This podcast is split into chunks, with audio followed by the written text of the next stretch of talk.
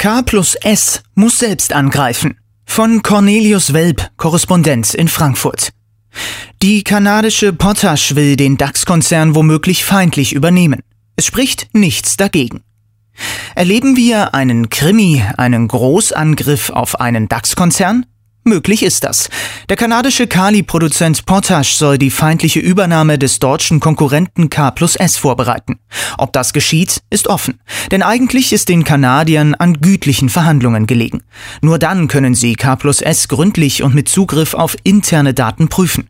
Das ist ratsam.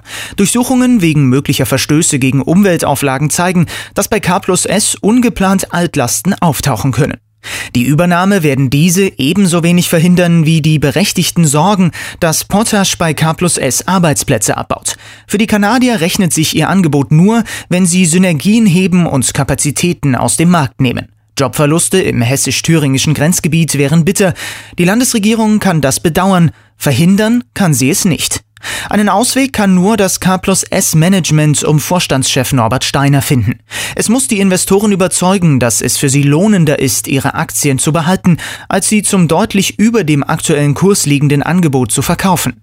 Bisher haben die K plus S Oberen kaum Argumente geliefert.